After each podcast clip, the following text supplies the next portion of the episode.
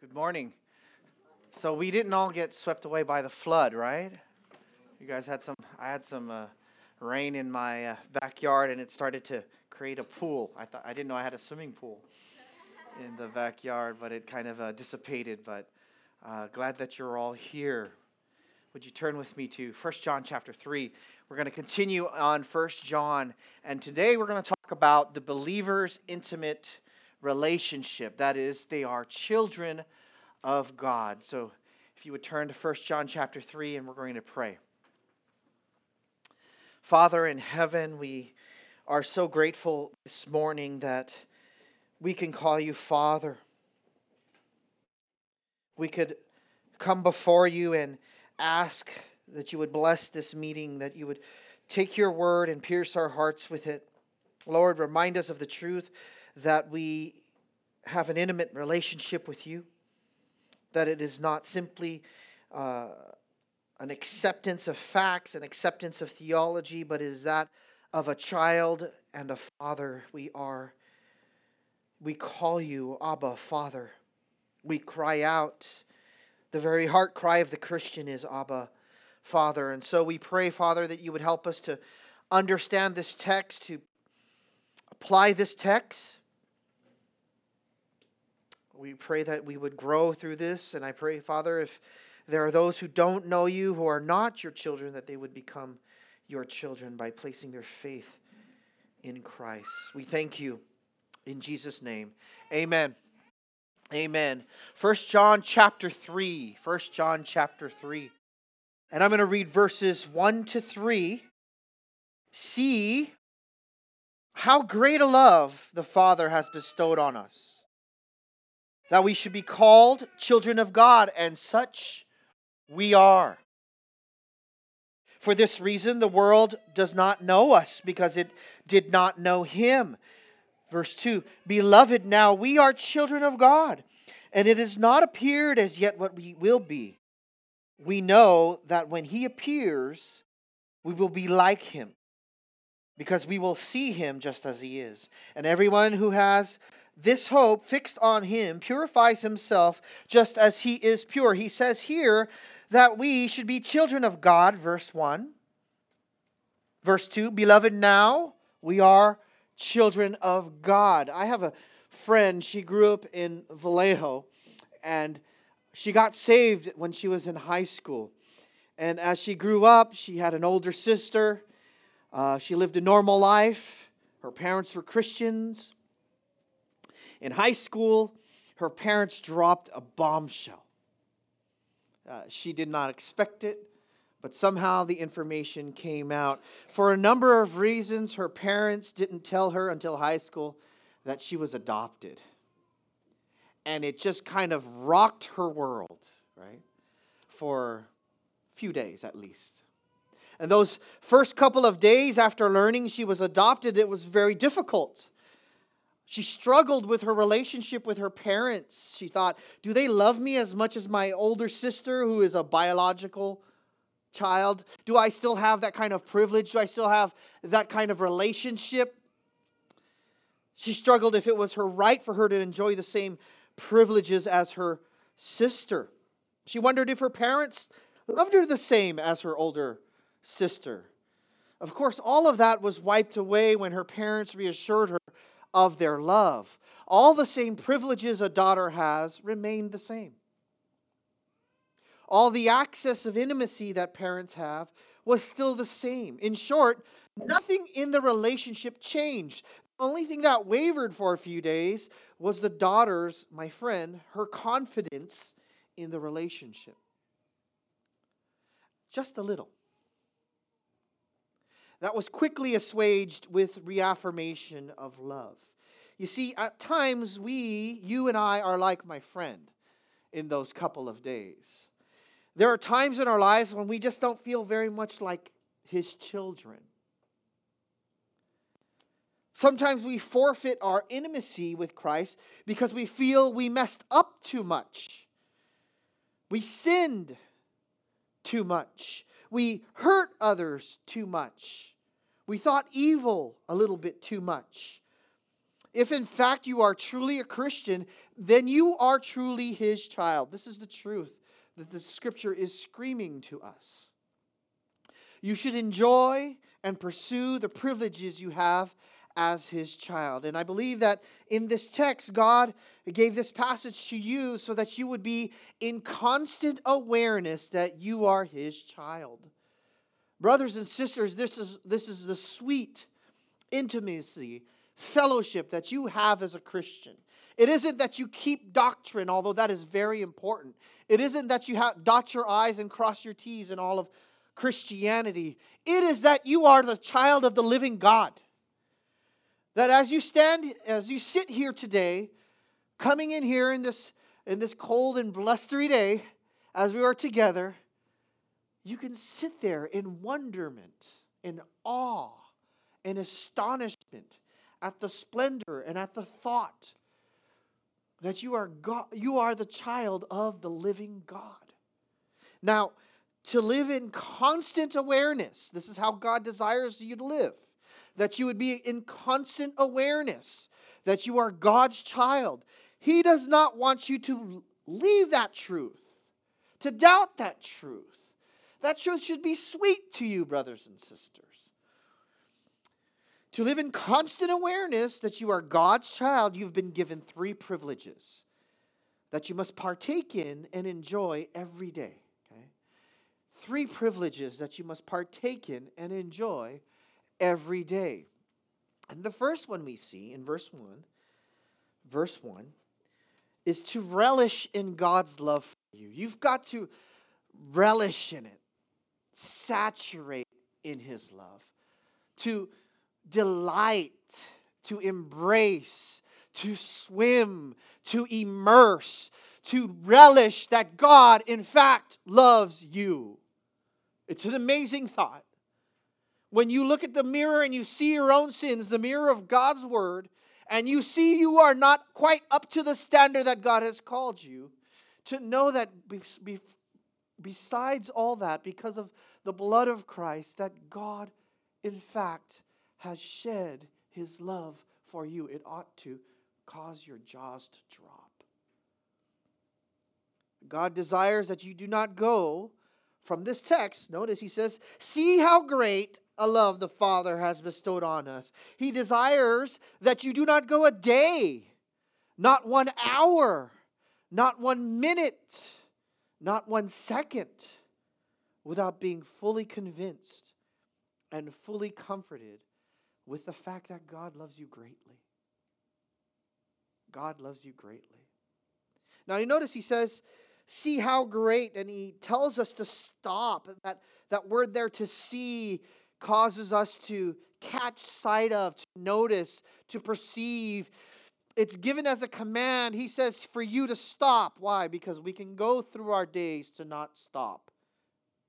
We can go through our days and, hey, I've got church here, I've got fellowship group here, I've got to do this, I got work here, to stop and reflect that God, in fact, loves you.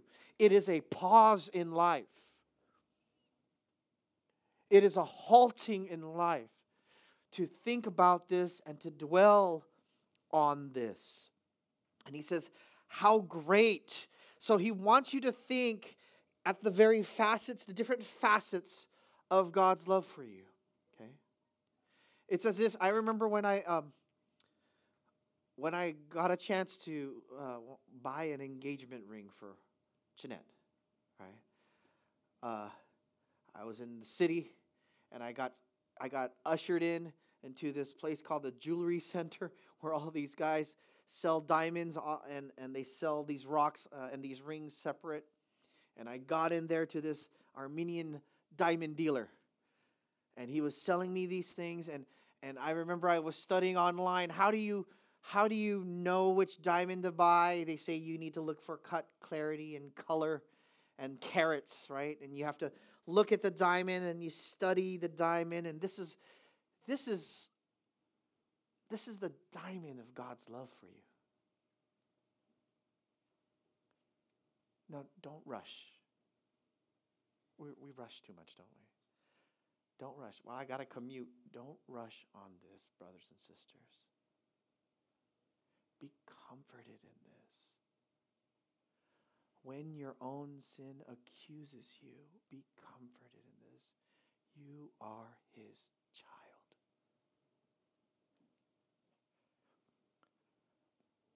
He uses this term, how great, or in definition, it means what sort or what kind.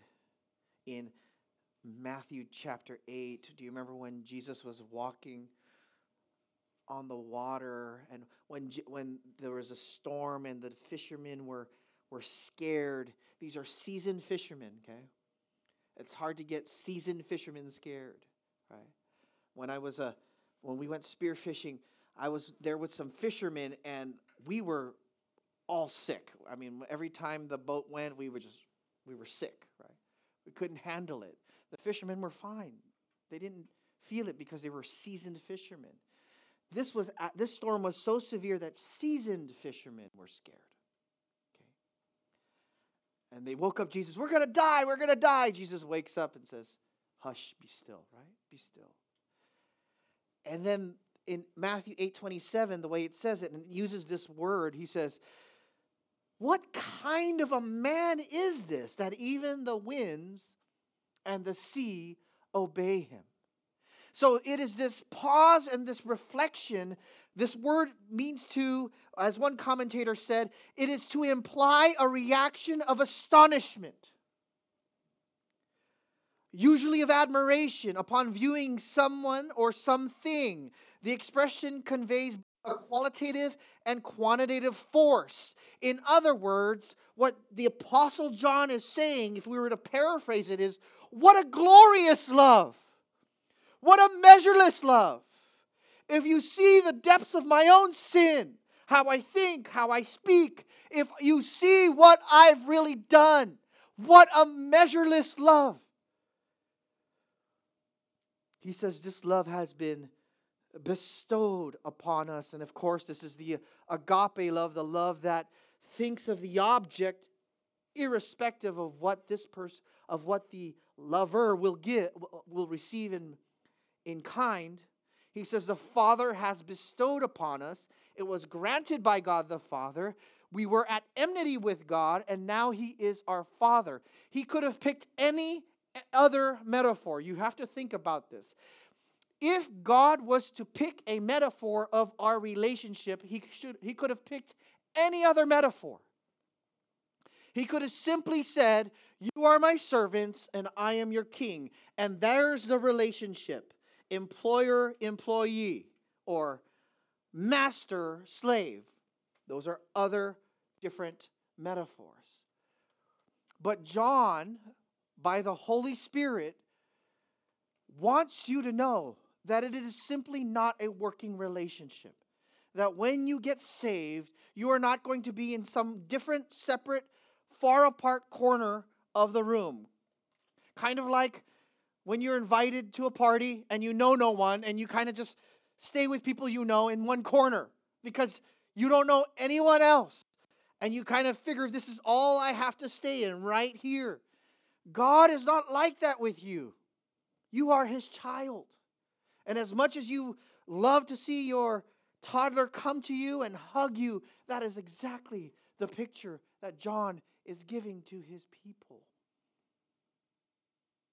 You are not banished to the outer corners of the house, right? You're not banished to a different level of intimacy. You are welcomed to him. Now, in chapter 4, if we move on, the apex, this is not a undefined, it is not kind of a, a cloud, an amorphous, a jello-like love we call, sometimes I call it sloppy agape, which tends to just kind of permeate all kind of evangelical churches right now. That oh god loves me he hugs me with his heavenly hugs he gives me love and everything and there is no definite form to it there's no mention of Christ or the blood of Christ. There's no mention of the gospel. It is the warm feelings that you get from God. That is absolutely true. I don't ever want to take that away. But it is feelings that is based on biblical truth. Christianity is always rooted in biblical truth. And how is this love expressed? Look at chapter 4 and verse 9. He says here in chapter 4 and verse 9. Now he says, let's start at 7. Beloved, let us love one another, for love is from God, and everyone who loves is born of God and knows God. Verse 8. The one who does not love does not know God, for God is love. Now, I want to know what this love of God is.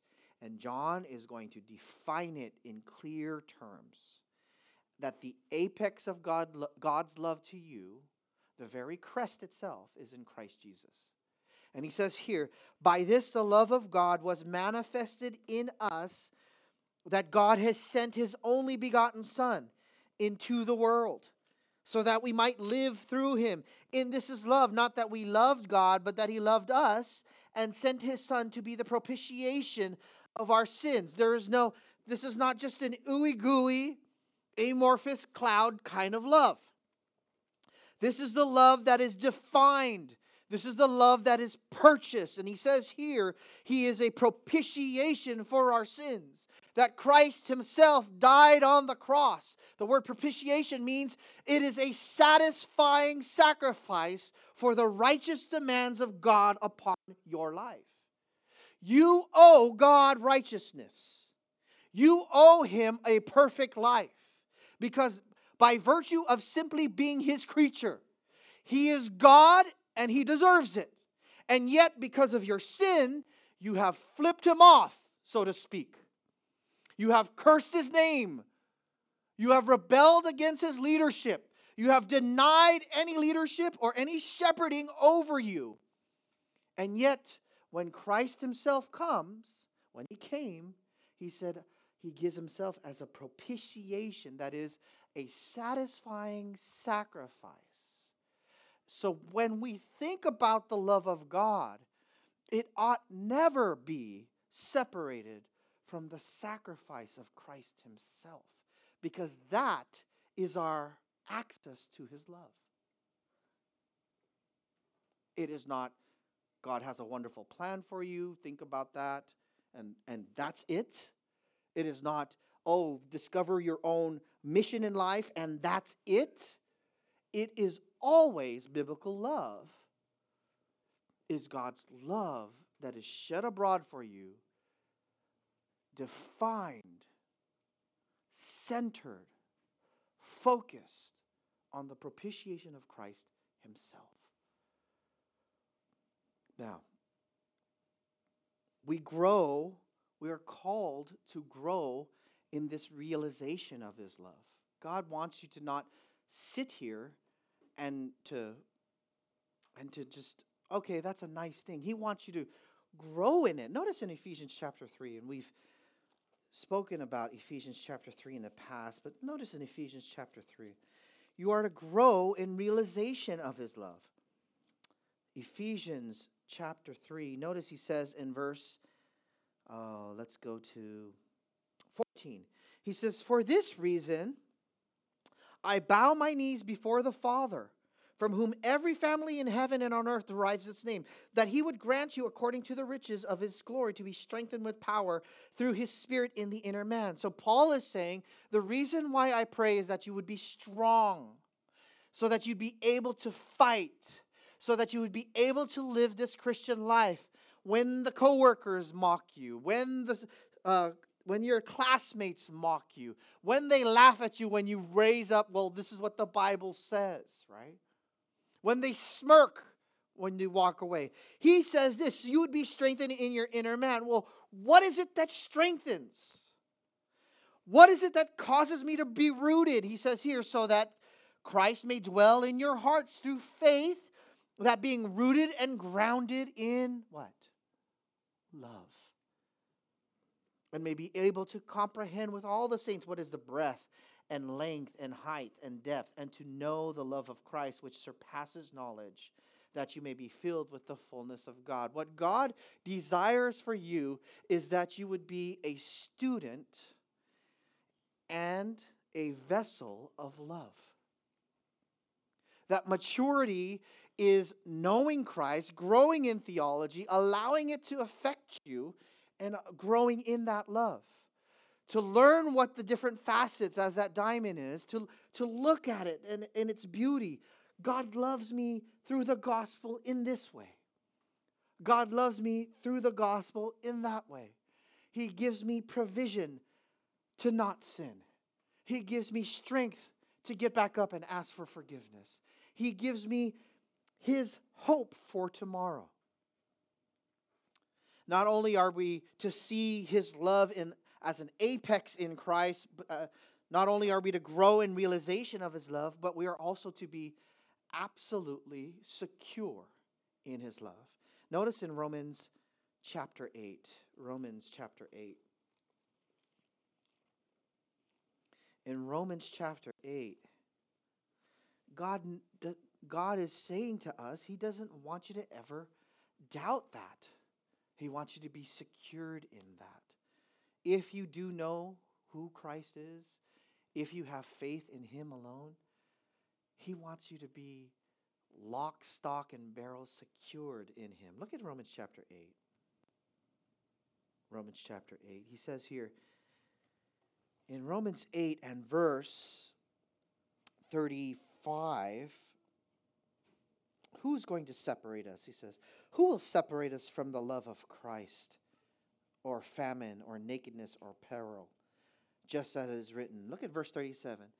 In all these things, we overwhelmingly conquer through him who loved us.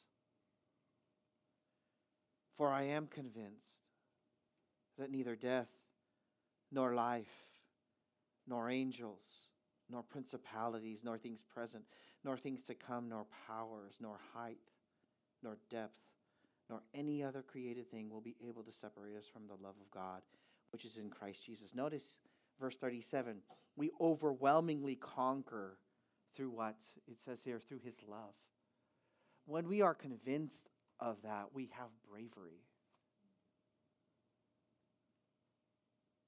What's going to bring you courage? Is it, oh, I'm tougher than them? I'm, I'm better than them? I, I, I have better arguments than them when I come and share the gospel? What's going to give you courage? No. It's knowing that God loves you. And this trumps all things. And let me tell you how. When they mock you, you already know you're loved by your heavenly Father perfectly in Christ when they take things away with from you, you already know that you are loved by your heavenly Father who always gives to his children. Whatever they take, it's always going to be returned in Christ. Whenever whenever relationships turn sour, you already know what? That God the Father is secure in his love for you. Notice he says here, this is where it has practical application.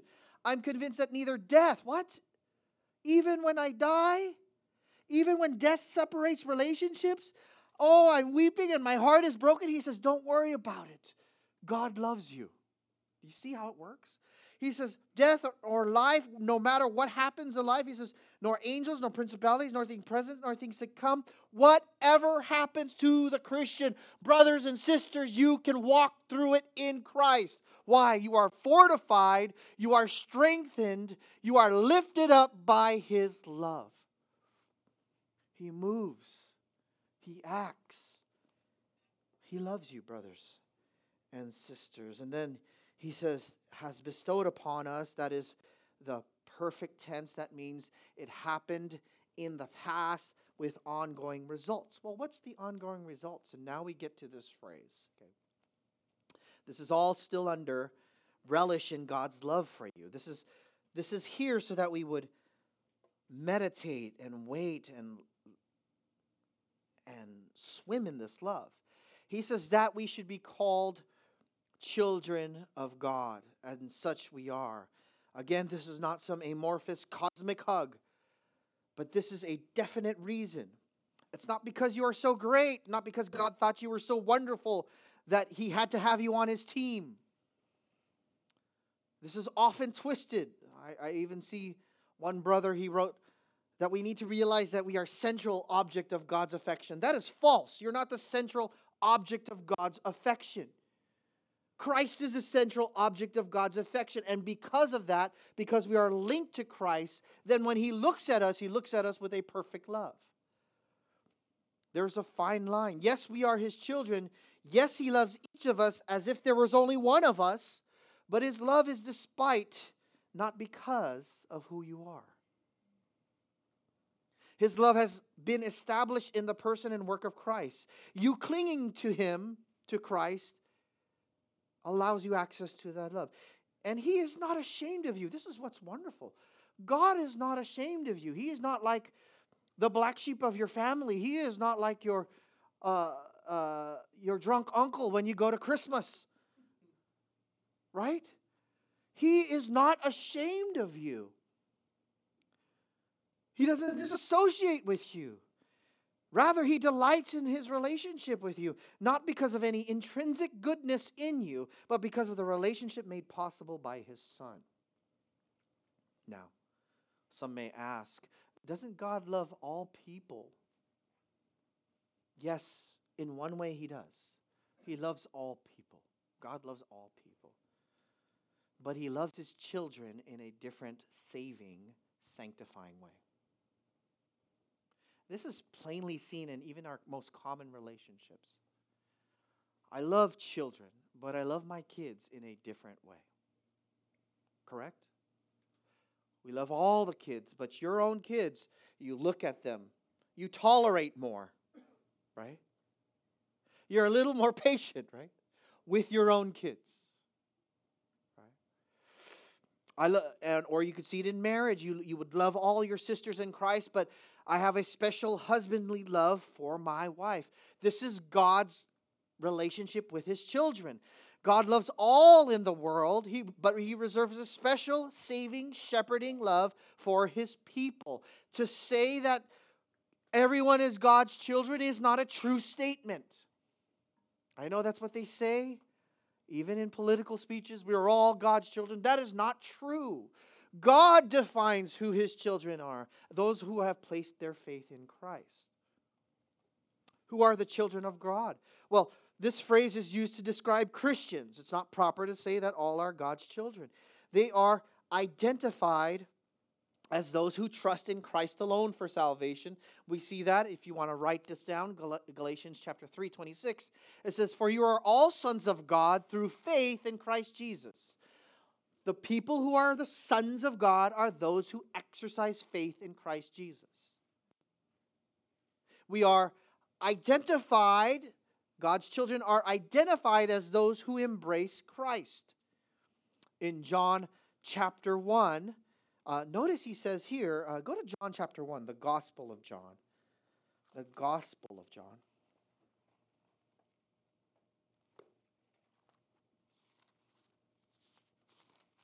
John chapter 1 and verse. Oh, I love this. Verse 12, he says, But as many as received him, as, as many people as received him, that is Christ, to them, notice he says, to them, only those who received him. Okay? To belabor the point, it is only those who have received him, that is, embraced him, that is, welcomed Christ into them, right? To them he gave the right.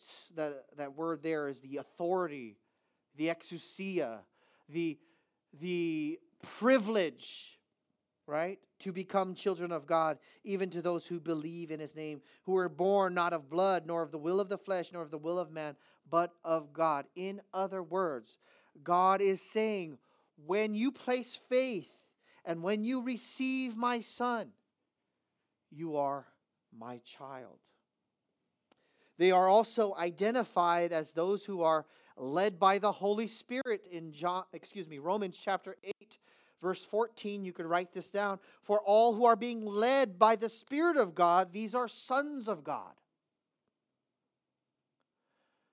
They are identified as those who live righteous. Look at turn back to 1 John chapter 3. 1 John chapter 3. 1 John chapter 3. They have a markedly changed life. The direction of their life is absolutely different. And we've seen this all through First John. But to speak about this phrase, I cannot skip this verse. Notice in First John chapter 3 and verse 10, and he's going to say it in the strongest possible terms, okay? By this, the children of God and the children of the devil. There is no in between. You're either in Christ or you're not. Okay? And if you're not, you're of the devil. That's what the Bible says. You're born in sin. Okay?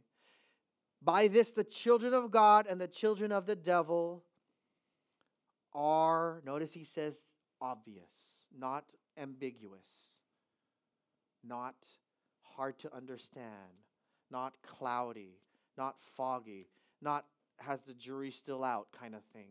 He says the children of God and the children of the devil are obvious. You can see. How can you see? By what they say? By the hands they've, they've raised? By the altar calls they went forward? No, he says the children of God and the children, children of the devil are obvious. Anyone who does not practice righteousness is not of God, nor the one who does not love his brother. And he adds there's these two things. Are you living a life that is following after Christ? Are you pursuing Christ? Are you in his word? Do you hate your sin? Do you repent of your sin? Do you, are you seeking fellowship? Are you doing these things, right? And then he says, nor the one who does not love his brother. With that theology and that desire to please him, is it coupled with love for one another? Because to say that you are loved by God and you don't love other people is to say you're not Christian. And this is what John is saying. It is obvious. It is clear.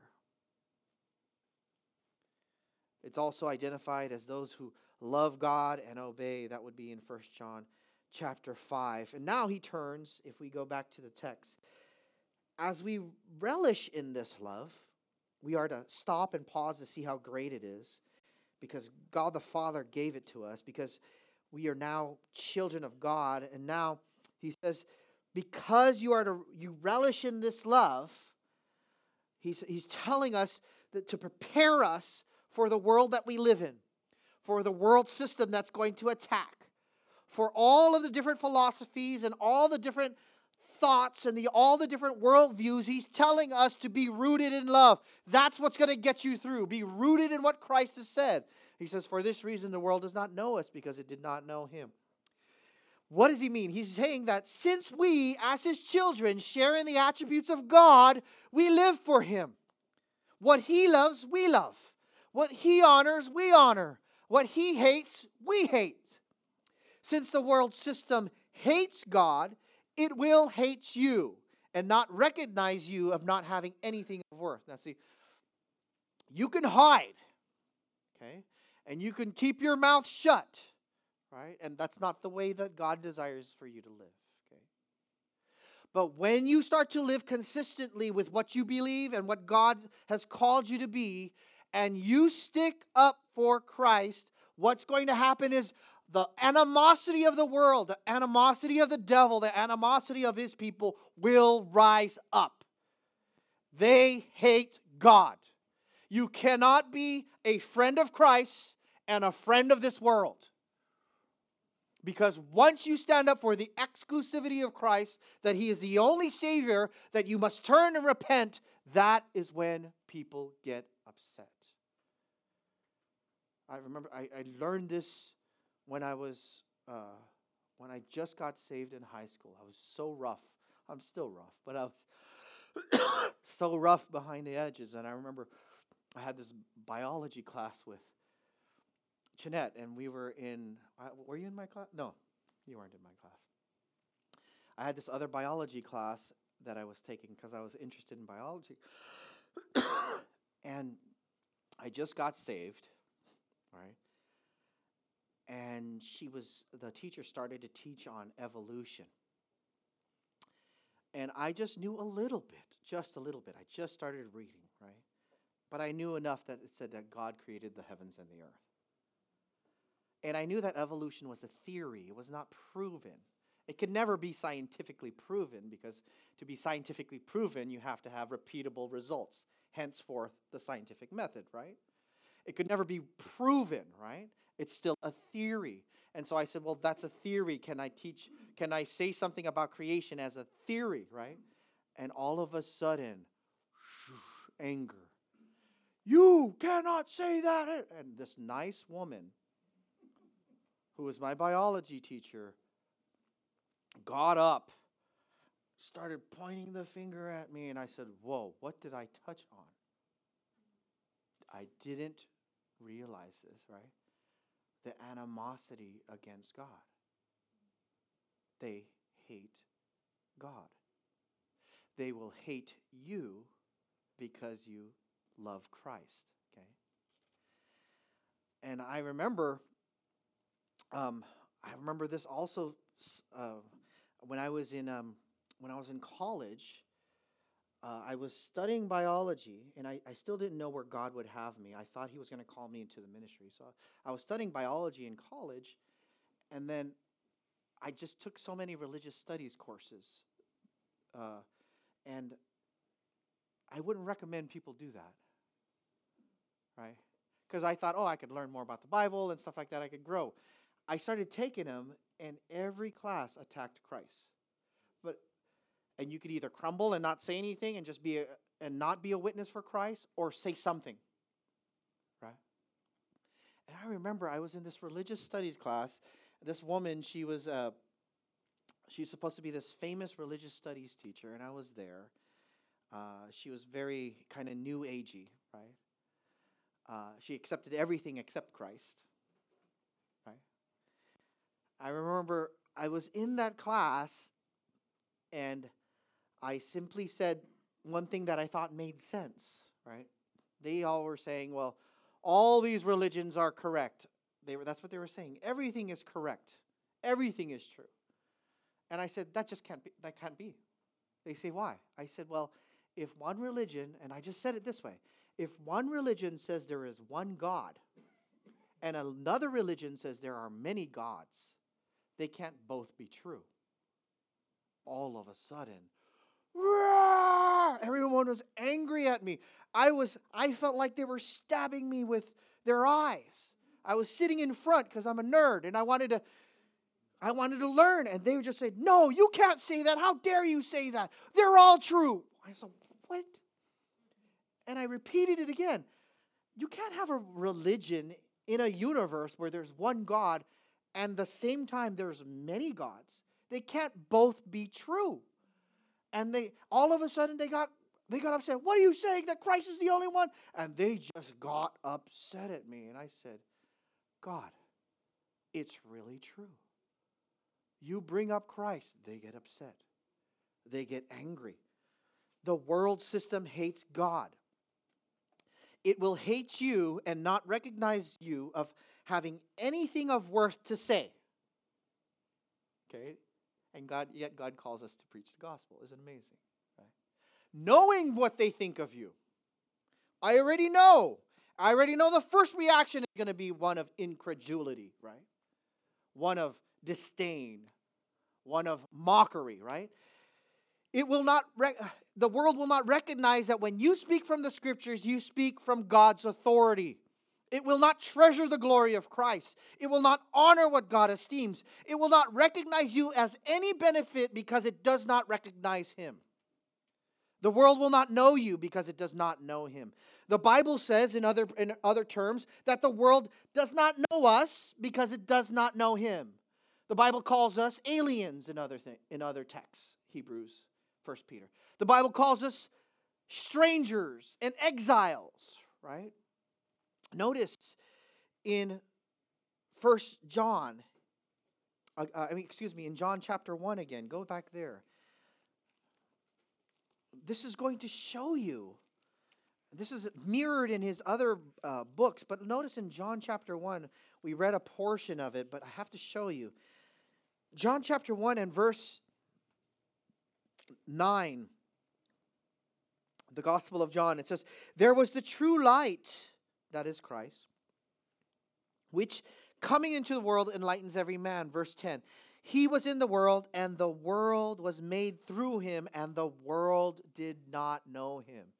Imagine this the creator of the universe, the creator and the sustainer of all things, is not recognized by the creation itself. They mock him. Notice verse 11, he came into his own, and I take that to be his own people.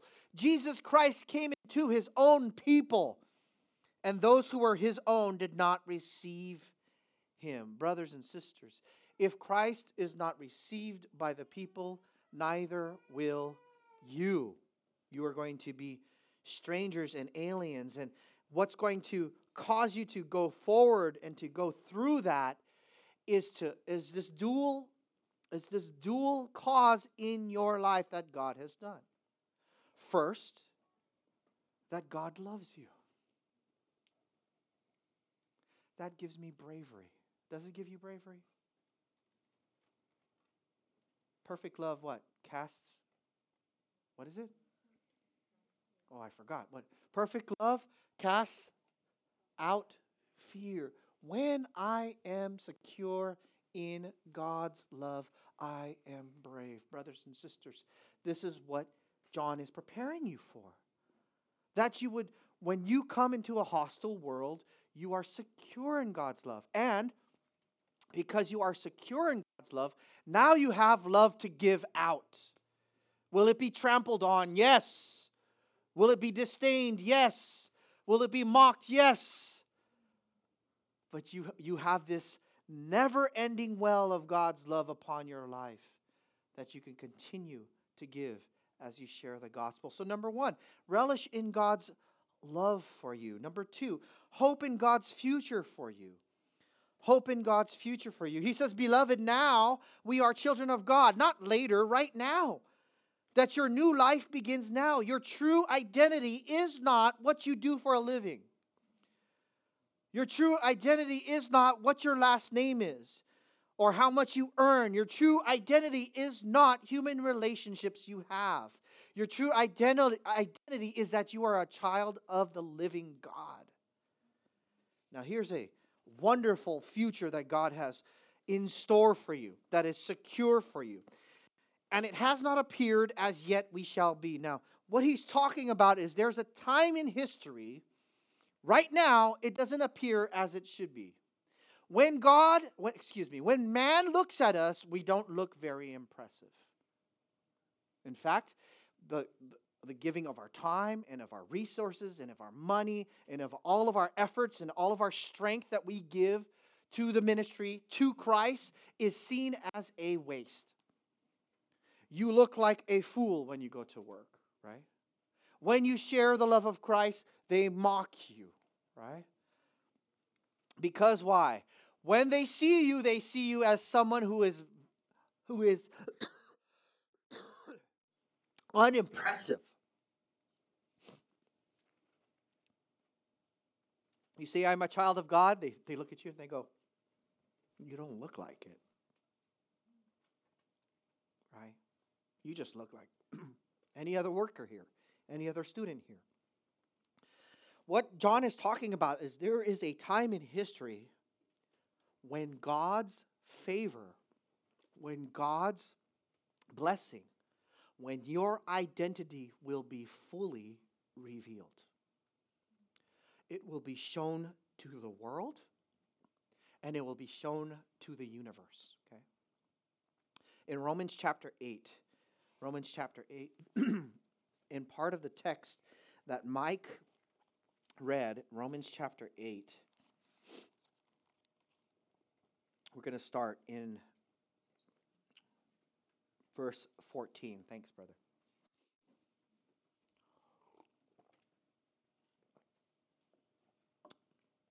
Romans chapter 8 and verse 14. he says here, For all who are being led by the Spirit of God, these are sons of God. Every Christian is spirit led. For you have not received the spirit of slavery leading to adoption again, but you have received the spirit of adoption as sons by which we cry out, Abba, Father. It is a natural response. We say, Abba, Father. The Spirit Himself testifies with our spirit that we are children of God, and if children, heirs also, heirs of God and fellow heirs with Christ, if indeed we suffer with Him, so that we may be glorified with Him. Now, Paul is going to talk about the same thing that John is talking about.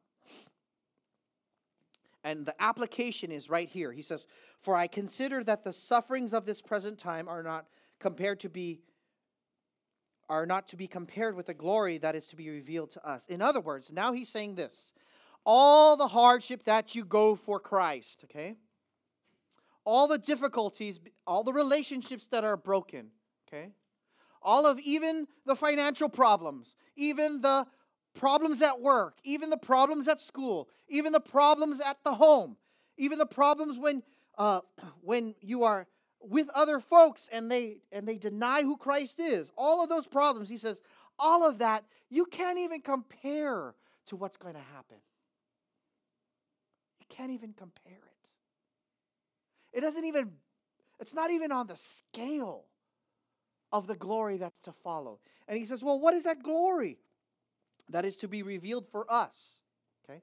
Verse 19, "For the anxious longing, notice this is creation, okay? The anxious longing of the creation waits eagerly for what? What is it waiting for? What is the universe waiting for? The universe is waiting for you. Is that amazing? For the revealing of the sons of God.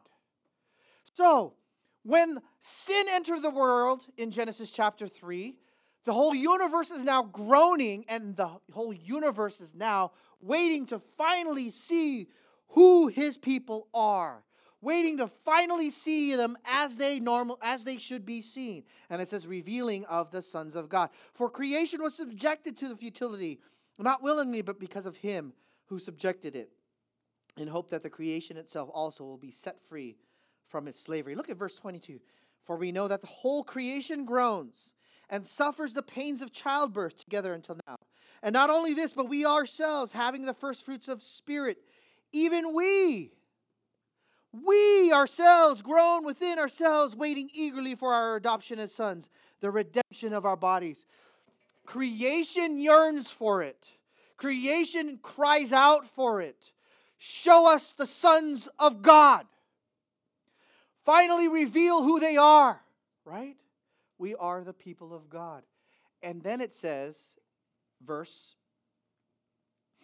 23 even we ourselves groan within ourselves, waiting eagerly. What does that mean? He says, You yourselves. Okay. Sometimes I just sit here and I watch the news. Have you guys been watching the news? I watch the news and I go, Man, I'm tired of this. I'm so tired. I am so done with this. I am so done. God is right, man is wrong. I am so done with this. When is it going to be over? What is that? That's actually a God given desire. Look, it says here. Even we ourselves groan within ourselves. God, will you finally come? Remember the last line in Revelation? Maranatha! Lord, come! Do it! Come now, God! I'm tired of this. I'm tired of evil run, uh, running the world. I'm tired of it. Come with your righteous judgment and show that we are your people finally. That desire, that desire for the final vindication of Christ, of his people, is what we desire. Amen.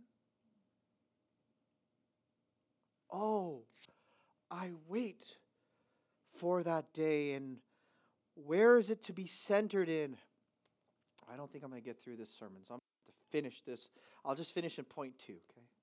We shall be like him because we shall see him just as he is. This is wonderful. Now, this is the center of what we are hoping for. That not only are we going to see the Lord Jesus Christ, but your battle with sin will be over. We shall be like him, that is, in conformity with him, his holiness, his purity, his perfection. Because now we're going to see him with our mortal eyes, we're going to see him with our physical eyes, just as he is. Now, he is presently working in our lives, Romans chapter 8. He says that, to, that we would grow to be conformed to him. But let me show you what this means. in the end, right now, we've been saved. In our past, we've been saved from the penalty of sin. In this life, we're saved from the power of sin, okay? We don't have to be dominated over it, amen? We're not its slave anymore. We, we can fight by the power of the Holy Spirit, by His Word. But in the future, brothers and sisters, you will be saved from the presence of sin. That is sweetness. We will see Him and we will be like Him, for we will see Him just as He is. Let me show you Philippians chapter 3.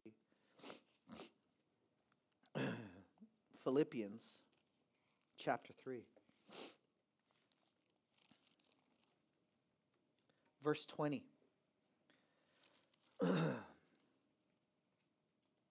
you know what? It says, For our citizenship. Now, I'm an American, but my real citizenship is where? I'm in heaven. I'm a stranger here. You're a stranger if you're a believer. You are a stranger here. You have different culture, don't you? You have different uh, traditions. You have a different language. We talk about redemption, sanctification. We have a different course of life. We are strangers. We are aliens. And now he says, Our citizenship is in heaven, and we eagerly wait for our Savior, the Lord Jesus Christ. What is he gonna do to you, brothers and sisters? Oh, this is freeing. He will transform the body of our humble state into conformity with the body of his glory by the exertion of the power that he has even to subject all things to himself. Not only will he give us a new glorified body, this is what I believe the text is saying, but in that we will be in conformity with Christ, such that we will no longer sin. Do you hate when you come to sing songs to Christ and your mind is riddled with evil thoughts still? Do you hate when you come to read the Word of God or you start to pray and you still think wicked thoughts and you can't focus on the text? Do you hate when you are exhausted and tired and someone says one last thing and you snap at that person? Do you hate when you still think about a wrong done to you and that bitterness wells up and you just continue to mull it over and pet it? Do you hate it when you want to serve Christ and your motivations are mixed up sometimes and you want your glory to be in it rather than the glory simply for Christ? Do you hate that? Do you hate it? Do you hate your inconsistencies, your sin? I hate it. I hate it. I hate that my heart is divided at times, and I'm still fighting the idols in my heart. I hate it. Do you hate it, brothers and sisters? Let me tell you, it will be over. You will worship Him purely. There will be no sin that will cross your mind anymore. And you will be, there are moments in your life, brothers and sisters, when you worship Christ and when you have fellowship with your brothers and sisters, that the times are so sweet, you never want it to end. Amen? Those are just little tastes of what is to come. Those are just minuscule tastes. In heaven, it will be unending, undistracted fellowship with Christ and with his people forever and ever.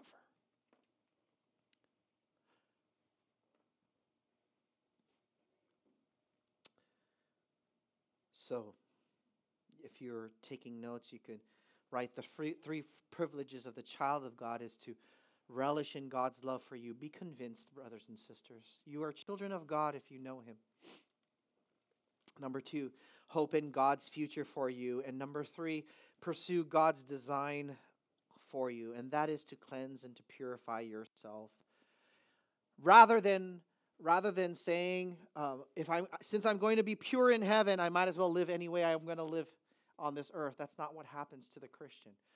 What happens to the Christian is knowing that they're going to be holy in heaven, completely done with sin, impels you in this life to live for Him now. I want to live for Him now. I want to please Him right now. I want to fight my sin, and I need others to help me fight my sin right now. I'm going to purify myself now for His glory. Amen. These are your privileges, child of God. Relish in God's love, hope in God's future, and pursue God's design. Why don't we pray? Father in heaven, we are taken aback at your truth and your love. We are reflecting on it, and it's we're ecstatic. We're in delight and in sweetness. And so, Father, we pray we would grow in, in, in knowledge of your word, grow in Christ, but grow in, in intimacy with you and with each other for your glory. Help us to understand this love.